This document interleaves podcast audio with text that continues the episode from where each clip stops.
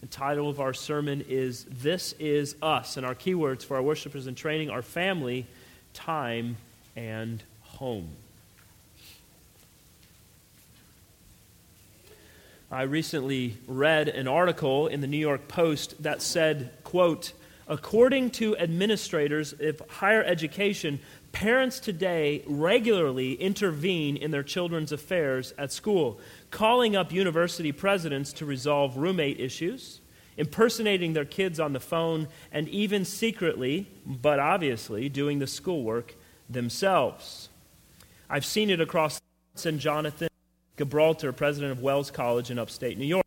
Quite understand why, but there seems to be parents who are insecure about letting their kids go. I think the wackiest example was when a mother called and asked for permission to do her daughter's internship for her because the girl had too much anxiety. Similarly, an administrator at a liberal arts college in the Northwest said she had trouble keeping up with the parental texts and emails that flooded her phone. Over the last two or three years, it has become unbearable, she said. I've had parents calling up and impersonating their children, asking questions that could have been easily asked by their kids. One lady didn't even bother to disguise her Long Island soccer mom voice. She went on to say, in their minds, they're paying you. We have numerous parents asking if we can wake up their kids and walk them to class. I've even seen a parent ask my associate if we can make sure their kids are taking their medications. Can you imagine what's going to happen to those kids when they get their first job? I hope one of them, just one of them, joins the Army. A recent survey in Pew Research confirms that family is the number one source to which Americans look for meaning, fulfillment, and satisfaction in their lives. And we're not talking about a small minority here. We're talking about, we're not talking about family just sort of nudging out other things by a small number. We're talking about 70% of Americans mentioning that their family is their primary source for meaning and fulfillment in this life. After family, Americans said they drew meaning and satisfaction from being outdoors, spending time with friends, caring for their pets, and listening to music. Behind all of those things, Americans, mind you, 75% of whom consider themselves Christians, said religion carried a great deal of meaning. Religious faith ranked two whole percentage points above job and career. Now, as we continue in our series called Idol this morning, we're going to discuss one of the more acceptable of all the evangelical idols, and that is the family. This one always makes the preacher the most popular guy in the room, so we're going to have a great time this morning. We've looked over the past few weeks at idolatry in all of the various places in the Bible that and we've considered what the Bible has said to us about idolatry in general and then we started narrowing it down to specifics. Last week we considered self-idolatry, worship of the self. And so now we think about our family. How is it that we idolize our families? How would I know if I was idolizing my family? What are the dangers of idolizing the family? A lot of considerations this morning, so we're going to begin in our text, Luke chapter 14, verses 25 through 33. And we're going to read this whole section. Really, we're focusing on verses 25 through 27 and verse 33. If you're going to follow along in the blue ESV Bible, you can find this on page 874. Beginning in verse 25, Luke chapter 14. Now, great crowds accompanied him, Jesus, and he turned and said to them, If anyone comes to me and does not hate his own father and mother and wife and children and brothers and sisters, yes, and even his own life, he cannot be my disciple. Whoever does not bear his own cross and come after me cannot be my disciple.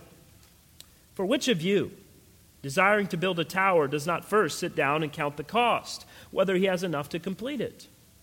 Otherwise, when he has laid a foundation and is not able to finish, all who see it begin to mock him, saying, This man began to build and was not able to finish. Or what king going out to encounter another king in war will not sit down first and deliberate whether he is able with 10,000 to meet him who comes against him with 20,000? And if not, while the other is yet a great way off, he sends a delegation and asks for terms of peace. So, therefore, any one of you who does not renounce all that he has cannot be my disciple. Now, at this point in Jesus' ministry, he is surrounded by massive crowds. He'd been teaching for a while, and people started to follow him. And what you learn by reading this whole section is that all of these people have different motives. Some of them were very devout followers of Jesus, some were curious onlookers, some were enemies trying to catch him so that they could run him off. Some didn't know what to think about him, and they were just wondering what was going on. But what we know, and we understand from the whole story, is that most of these people who were surrounding Jesus were eventually going to reject him at the cross, in large part because of their unwillingness to do the very things that Jesus mentions in this passage. And none more shocking of all of these things than the very first thing he says in the section that we're going to look at most specifically this morning. And I want to look at this under three commands. The first is from verses 25 and 26, and that is that you must hate your family. Now, what is up with Jesus here? One of the things that makes this such a startling statement is the strong language that is accompanying it. You must hate your family? Did Jesus really command an unqualified hatred of our parents, our children, our siblings, and ourselves if we are going to be his disciples? We need to think about this in the context of the entire Bible. And we know that Jesus has identified in Scripture the importance of honoring our father and mother in perfect harmony with the fifth commandment. The Lord calls husbands to love their wives as Christ loved the church and gave himself up for her. And Jesus himself loved the little children in such a way that he, uh, he is said to have taken them into his arms, to put his hands on them, and to bless them. So Jesus very clearly teaches the importance of being reconciled to one another, to loving our enemies, and indeed to love our neighbors as ourselves and as Christ has loved us. So, with these realities in mind, we can't look at this passage and just assume that Jesus is contradicting himself or that it is a different group of people, and so he just says different things to different people. What Jesus says here is meant to get our attention, to stir us up a little bit. He's teaching us that our love for Him must be so great, it must be so pervasive in all of life, our natural love for our family pales in comparison. In other words, we are to subordinate everything, even our own being, even our own familial relationships, to our love and our commitment to the Lord Jesus Christ. He is to be our first and primary focus in all of life. He is to receive all of our loyalty. All other relationships must take second place. Jesus tells the crowds, and he's telling us, Do you think you're my disciple? He's giving them a test. Do you think you are going to follow me? Well, then you must love me so much that your love for your family looks like hatred in comparison. If this isn't the case, don't pretend that you are going to be my follower. So we certainly need to understand all of this relationship talk that he's giving us to these other things that I've mentioned about what God has clearly commanded. And while we may have a little relief that this is a qualified statement here, it still, it still should give us some pause. It still should force us to ask the question ourselves Am I committed to Christ in this way? Jesus is taking aim, direct aim, at an idol that so many Christians tend to have.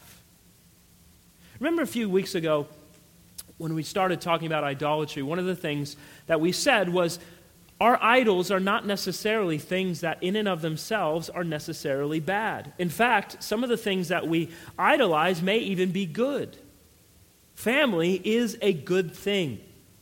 Family is a beautiful thing. Family is one of the most important institutions in the world, and it needs to be loved and cherished and protected. But family can very quickly turn from being a good, healthy, important relationship to becoming an idol that can be a replacement for Christ and his bride.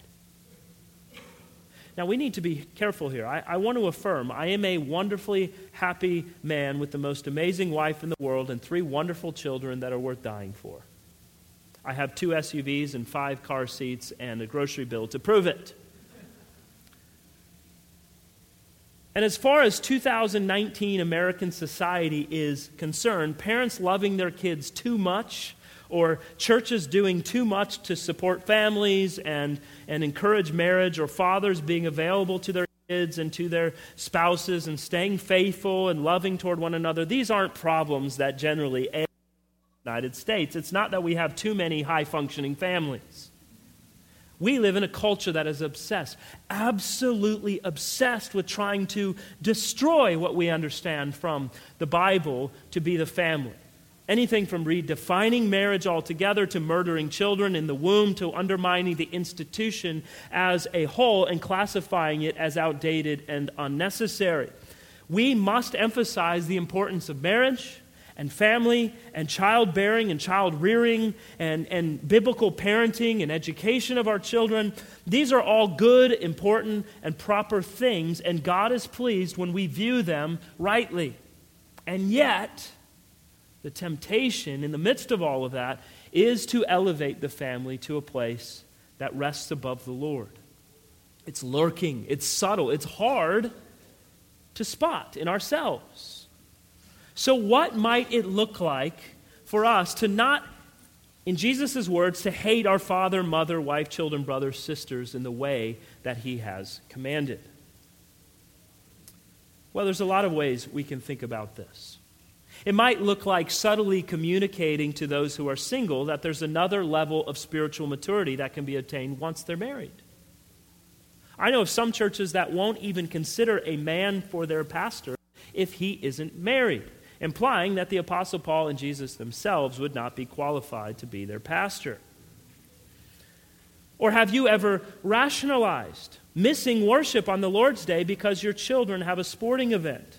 Or you needed to get a head start on the road for your family vacation, or you're going to have a big crowd over for lunch that day, so you needed to stay back and prepare the meal. It's easy to think, well, it's, it's just one Sunday. But that one Sunday has a cumulative effect. When you start to couple that with all of the one Sundays, we begin to be very careless in our ordering of our lives when it comes to the worship of God and our commitment and our emphasis on the means of grace in our lives? Will our children grow up to say, My parents love me, and I know that because I never missed a baseball tournament? Or will they grow up to say, No matter what was going on in my life, I knew the most important day of the week was the Lord's Day. And the most important time of that day was when the church gathered to worship. Have you ever known that a single person is going to be alone for a holiday and you had no intention of inviting them because holidays are for family? Or maybe there's no chance you're willing to serve the church on a Sunday or invite someone over to get to know them because Sunday is when everyone gathers at grandma's house for pot roast. To what extent are you willing to go to make sure that there's absolute peace in your family no matter what? It's not uncommon to see families abandon Orthodox Christian convictions about church discipline when their children are found to be in unrepentant sin or when one of them embraces a sinful lifestyle. When things get difficult in your family and a child rebels or a marriage gets tough, do you do everything you can to hide that reality to make sure everyone puts on their Sunday best and smiles and says the right things so that nobody assumes that Norman Rockwell's Thanksgiving painting isn't the perfect depiction of your family? Can you stand the fact that your child might get a C in college because they didn't work hard enough, or are you going to call their professor? They might have a difficult roommate and they're going to have to learn to live with that. They might have an unreasonable boss that yells at them. Have you set the expectations so low for your children by doing everything for them? Have you refused to let them struggle, to let them cry, to let them think for even a moment that maybe you're not their best friend and you were never intended to be? Are you single and so desperate for a spouse and children that it's all that you think about, and that, and that you're willing at some point to compromise your biblical convictions the first time someone pays attention to you. We could spend all afternoon listing off all of the ways that we are prone to idolize our family. But when we put athletic or intellectual or cultural or artistic or, or social benefits of ourselves, our parents, our, our spouses, our children, or our grandchildren before our communion with Christ, we have severely missed the mark. Now, I've tried to be an equal opportunity offender. I hope we're still friends. But you see, this is more prevalent than we think it is, isn't it? It is quite possible that our commitment to our family is so strong that instead of doing what Jesus has said and to, to hate our family in the way he's describing it, is that instead we hate God and love our families disproportionately. The blood of your family is not thicker than the blood of Christ. Now, listen, I know there will be times when all of us are really uh, tempted to compromise a little bit. It is the reality of this life that we are going to be put in situations where we have to make difficult decisions in our commitment to Christ that may not be popular with our families. Your non Christian family may come for a visit and be completely annoyed that you won't go to the beach with them on Sunday morning because you're going to be worshiping with the saints. After all, we're only here once a year. What's the big deal? Your brother or sister, uh, your brother or sister may be for a visit. You know, the one who thinks veganism is the highest virtue. They may be annoyed that you eat your meals together as a family and you gather together and thank God for that beautiful piece of beef on your plate. Your kids' coaches, they won't understand why you will be so committed to the Lord that you set aside your recreations on the Lord's day. Look, all these things are tough. It's tough to have those interactions. And, and while it may be tough, it might be very annoying to some of your family members, and, and sometimes, especially for our kids, it might be very difficult for them. But disciples of Jesus must always be ready to subordinate everything to Him. The relational cost of discipleship may seem a bit harsh at first. But in right perspective, in right priority, this focuses our lives and makes our lives richer and fuller because the true source of joy, the true, true source of peace, the true source of righteousness is not the things that we want to do or the people we live with, it is in Christ alone. Now, here's the paradox of all of this the way that you can love your family in the best possible way is to love them in the way that does not elevate them to a place in your life that is greater than God. Here's the thing when you idolize your family, you are putting a weight on them that they cannot possibly carry. Your family cannot bear the weight of being your functional God. And, and the fact is that your family will let you down. And the only one in your life that cannot let you down is your, is your God. You cannot have a God that lets you down. And so, if your family is your God, you're going to destroy that relationship. It's the problem that parents often have when they want their children to love them, so they buy them whatever they want. They never tell them no, and they let them run the house. You already know what kind of adults they're going to be when they, they want their kids to be their friends instead of small people that the Lord has called them to shepherd? Other people are terrible gods. Moms, your children are terrible gods. Men, your wives are terrible gods. Kids, your parents are terrible gods. Do not worship them. They cannot live up to what you need from God. They can't do it, and they shouldn't be expected to do it. And when they don't do it, it's, it's not just a crushing blow to you, it's a crushing because the relationship has been fractured and it weighs on them in such a way that it's suffocating and nearly impossible to function within because they will never live up to your expectations. We properly love our families by putting them second, by subordinating them to the Lord, because our love for God will enable us to love everyone else with a greater love.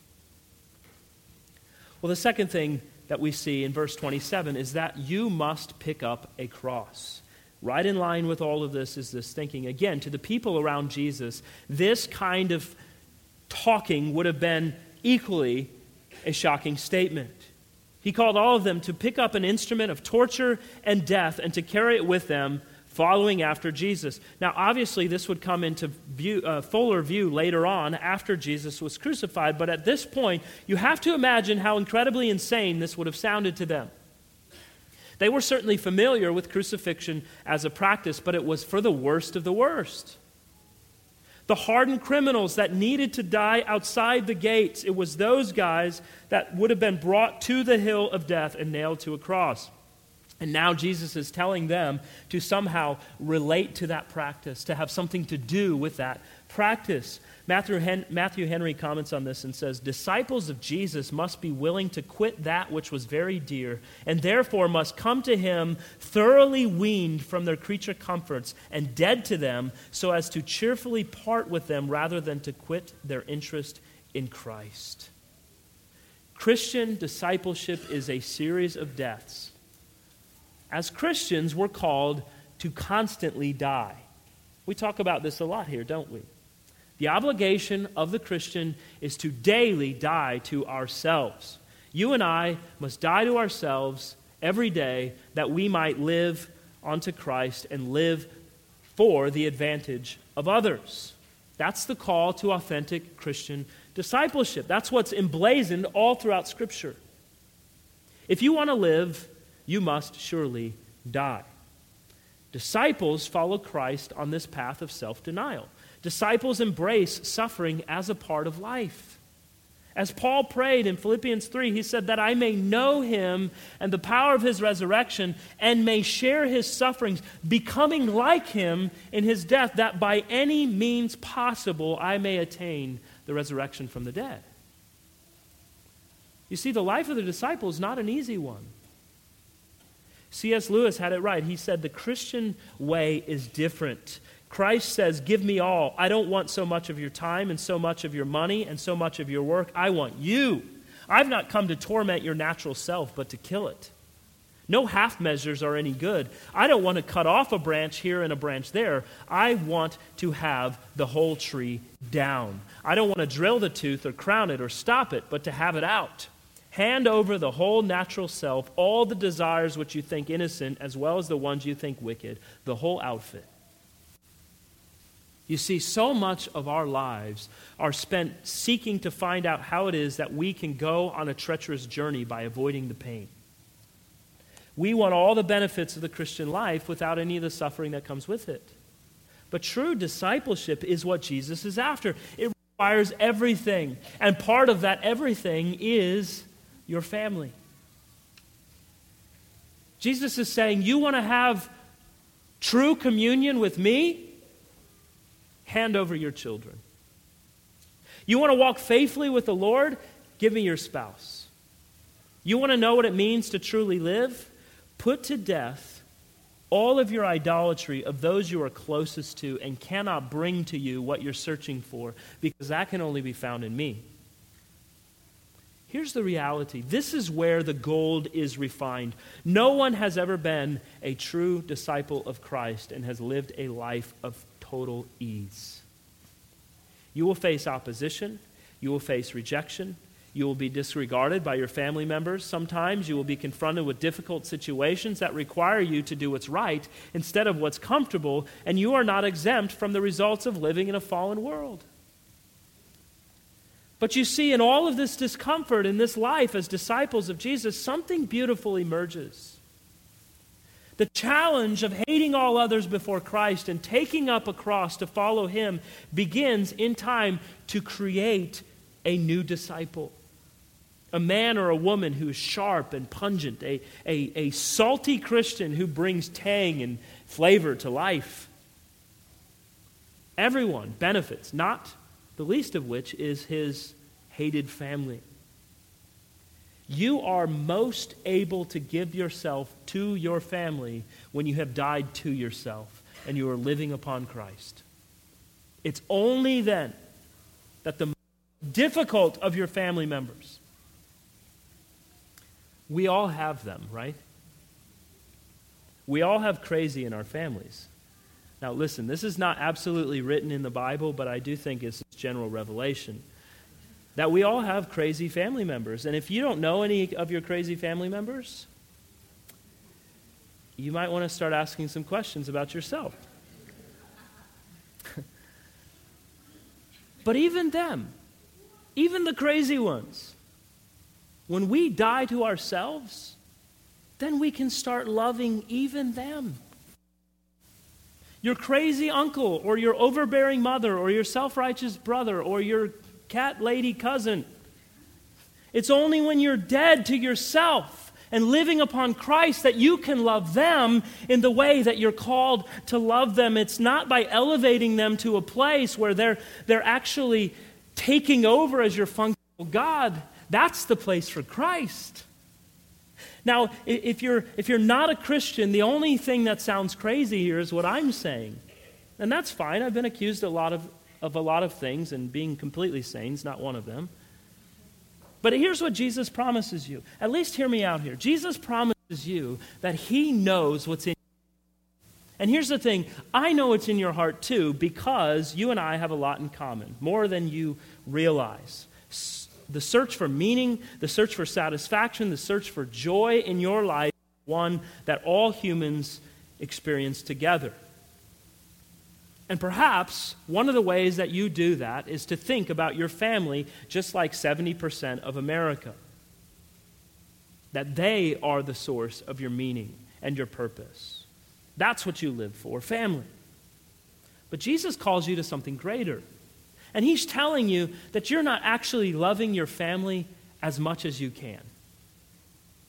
Because first you must love Christ. And only when you love Christ can you love your family in the way that is most meaningful. Listen, you're going to fail your family, and they're going to fail you. The only one who will never fail you is the Lord Jesus Christ. And so he calls you, he calls all of us to look to him by faith, trusting in him, knowing that he is the only perfect one because he lived a life of perfection, fulfilling the law to the T. He died a sinner's death on the cross that was reserved for us, taking upon himself the penalty of sin and death that all of us were made to endure because of our own sin. And he says, By faith, you trust in me, I fulfilled the law on your behalf. I died on your behalf. Trust in me, and my resurrection from the dead and life everlasting is yours as well. It is yours for the taking. And so the call from Jesus this morning is not to look at our families as the source of meaning and joy, but to look to Christ by faith, trusting in Him and all that He has done that we might truly live. And He shows us that in our last final point this morning in verse 33 that we must renounce all for Christ. Another way to think of this is every one of you who does not say goodbye to all that he has cannot be a disciple of mine. That's what Jesus is saying. When we value family above Christ, we have no claim to Christ as our Savior. We are disciples of our family. Can we truly say to Jesus, All I have is yours? Do you value Christ as the greatest, most valued treasure in your life? Where your treasure is, there your heart will be also. So you see, Jesus isn't calling us to live lives of isolation. He's not calling us to treat our families badly or to neglect our children. He's calling us to prioritize our lives so that we're not allowing our communion with Him to suffer so that we can bow to our idols of our family. Husbands, fathers, this responsibility falls especially to you. Single men, ladies, what are your greatest affections fixed upon? It's okay to desire marriage. That's a good thing. It is a good and beautiful thing. But what if it never happens? Can you be content in Christ if He calls you to be single your entire life? Marriage is not ultimate. Christ is ultimate.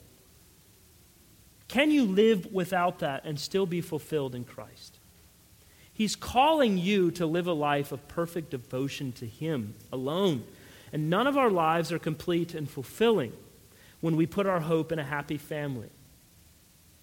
A child who gets to have every experience that they ever wanted is not happy and fulfilled in the way that Christ can offer fulfillment. Pleasing our parents to the extent of neglecting the Lord is not going to bring peace to our families that we can rest in and find fulfillment in. Listen, we need to be settled on the fact that our kids aren't going to be perfect. I can almost guarantee you that they're not going to be professional athletes. They may get into Harvard or Yale, and if they do, you better not be doing their homework because they need the struggle. They need the pain. They need the late nights to help them learn about the difficult realities of life. Guess what? You're going to have really tough days in your marriage. Some really intense fellowship with your spouse. You're going to be irritated with your parents. One day you're going to be sad when your parents are no longer around. But listen, these things cannot define the Christian. These things cannot define who we are, who we're going to be, and where we're going to find our hope. Our lives are complete and fulfilling when we're willing to give up not only our stuff, but even our relationships with others, our very lives, for the sake of following Christ. There's actually an illustration of all of this that our church family is very close to, very recent. Most of you know the story. Two years ago, George Akins Jr. was 17 years old, football player, local high school, and a good student. He was at McDonald's with a few of his guys from his football team the night after they went to the movie theater. Then one of them went outside. He was in a fight with some other boys, and George went out to break up the fight. And before he could get his friend inside, shots were fired. George was shot in the chest, and he died right there in the parking lot, right in Savannah. I ministered at George's funeral, and there his parents stood up and said, We will miss our son. We're also sad that another young man has ruined his life by doing this. And while we believe he should face justice, we want to offer him forgiveness. Words cannot describe the pain, but Jesus is sufficient. The gospel is sufficient. Jesus is enough. And then just a few weeks ago, those two parents, George and Shiloh Akins, got a phone call that their oldest child, their daughter, was shot point blank in the head in Sam's Club's parking lot in Pooler. She survived in the ICU for a few days at the hospital, and then she died at 22 years old. I ministered at Quiniqua's funeral just two weeks ago and stood on the ground next to her brother's grave where she stood next to me two years before that. Now, watching her casket get lowered into the ground, and yet her parents stood together and said, We love our daughter, we will miss our daughter. Words cannot describe the pain. But we want to offer forgiveness to the people who did this. They've messed up. Their lives, they will never get back, but we want our girl back, but she's not coming back. But you know what? The gospel is true. God is real. Jesus is enough. He is our all. Listen, how do two parents lose their kids in two years in brutal murders and stand in front of hundreds of people and say, Jesus is enough? Because they've learned a powerful truth. As much as we love and cherish and adore and want the absolute best for our family, we cannot hold our family as an idol along with holding on to Christ and think that we are being faithful. But when we are faithful, we can love and serve our families in ways that far exceed any benefit for you and for them when we put our faith in Christ. Love your family by hating them, pick up the cross Follow Jesus, renounce all for Christ, and then you will find what it means to truly love your family. Jesus is enough. Amen. Let's pray together. Father, we are so grateful for your word. We're grateful for your word when it challenges us to consider our own hearts to consider our own challenges, to consider our own weaknesses, to consider our own sins. This morning, we're thankful when your word pierces us and calls on us to consider whether or not Jesus truly is our all in all, if everything in this life was stripped away, if we, like Job, are sitting in sackcloth and ashes with all having been taken away, can we say that Jesus is enough? May it be, O oh God, that by your word, through the power of your Spirit, that each and every heart in here today can truly rest in that fact. Jesus truly is enough. In his name we pray. Amen.